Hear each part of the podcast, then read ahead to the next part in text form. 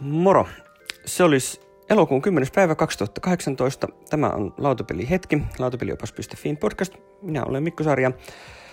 Nyt on lasten koulut alkanut, niin veikkaan, että podcasti taas herää kesätauolta henkiin. Että ehkä tulee jaksoja vähän tiuhempaan kuin kahden viikon välein.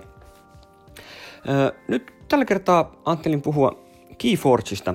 Tämä nousi tuossa viime viikolla – oikeastaan ihan tyhjistä mun tämän hetken kaikista odotetuimmaksi peliksi. Tää meni nyt ihan sen listan ykköseksi, unohdetaan Reikholtit ja muut. Nyt odotellaan Keyforgea. Tää on tota Richard Garfieldin uusi korttipeli Fantasy Flight Gamesilta. Ja tämän juju on siinä, että tämä on tämmöinen unique deck game, eli siis tämä on tavallaan niin kuin keräilykorttipeli, mutta sen sijaan, että ostettaisiin sokkona boostereita, joista sitten rakennetaan pakka, niin ostetaankin sokkona se kokonainen pakka. Se maksaa suunnilleen kympi, semmoinen 40 korttia. Ja siinä on valmis pakka. Ja mitään pakarakennusta tässä ei ole, se on täysin kielletty ja estetty, koska jokaisessa pakassa on uniikki tausta ja myös etu, etupuoli, että se näkee heti, jos on väärästä pakasta kortteja mukana.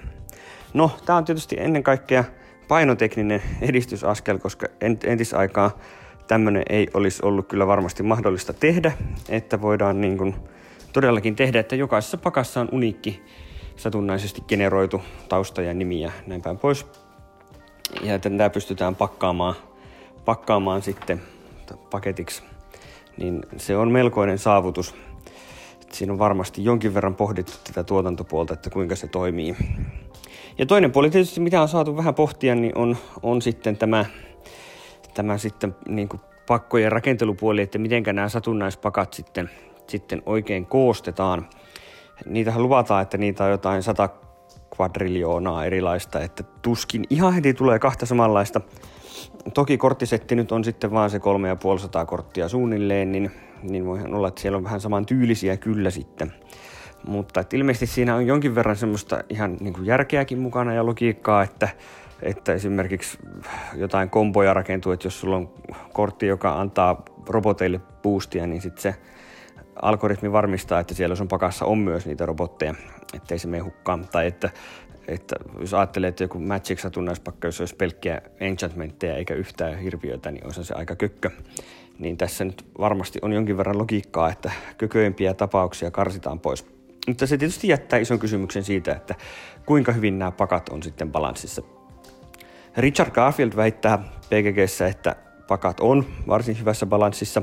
Ei toki täydellisesti, mutta että, että jos ajatellaan, että voittaja ratkaisee joko pelaajien taito tai tuuri tai pakan laatuerot, niin kyllä se pakan laatuerot on näistä kolmesta tekijästä se pienin, mikä kuulostaa ihan hyvältä. Ja toki tässä nyt sitten on monenlaisia mahdollisuuksia, että, että huonompikin pakka voi olla mielenkiintoinen pelata monellakin eri tavalla. Mutta tämä on nyt tosiaan todella kiinnostava tapaus. Tämä osuu mulla nyt just tällä hetkellä mielenkiintokeskuksiin sillä tavalla, että, että tämä toimii. Mä nimittäin nyt tänä vuonna varsinkin niin pelannut hyvin paljon tämmöisiä just kaksintaistelukorttipelejä, Shards of Infinityä, 50 erää ja ja, ja Hero Realmsia ja nyt uusimpana sitten on palaillut parinkymmenen vuoden tauon jälkeen Magic the Gatheringin pariin. Ollaan valmispakoilla pelattu Magicia ja pikkasen ehkä tuossa tullaan sitten roskakorteista rakenteleen pakkojakin. Mutta että tämmöiselle on mulle paljon kysyntää ja jotenkin tämä nyt vaan tämä malli, että ostetaan satunnaisia valmispakkoja, joilla sitten voi pelata, niin, niin tuntuu kyllä tosi toimivalta. Ja toi, jos se on 10 dollaria suunnilleen se hintaluokka, niin se varmaan sitten joku kuvittelisi, että joku 10-12 euroa voisi sitten olla, niin se on aika kivasti sen tyyppinen hintaluokka, että se on aika pieni kynnys. Kynnys, kun mullakin nyt, nyt on tota, kiitos Lautapelit uuden liikkeen ratinassa, niin, niin tulee pelikaupassa pyörähdettyä aina silloin tällöin, niin toi on tietysti pirullisesti juuri sellainen tuote, joka on aika helppo käydessä napata mukaan yksi uusi pakka tuomaan vaihtelua peleihin. Niin tässä on nyt kyllä odotukset äärimmäisen korkealla, että jos tämä pelinä vaan yhtään toimii, niin, niin mä luulen, että tästä tulee meidän huushollissa aika iso hitti.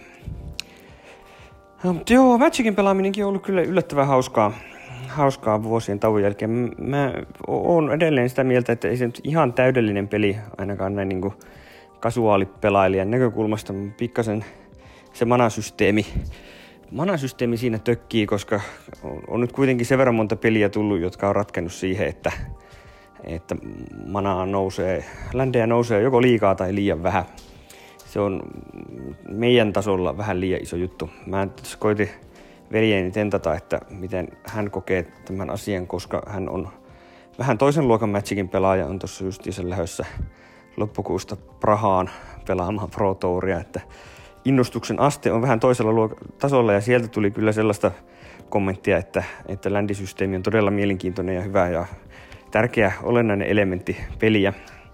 Ehkä se on, on vähän semmoisella pro-tasolla sitten vähän toisella lailla avautuu ja, ja vähän, vähän toisen tyyppisesti. Tietysti jos pelataan pakkaa, jolla voitetaan noin keskimäärin kierroksella viisi, niin, niin se vähän tietysti eri tavalla asettuu kuin, kuin tämmöisillä valmiilla pakoilla pelattaessa.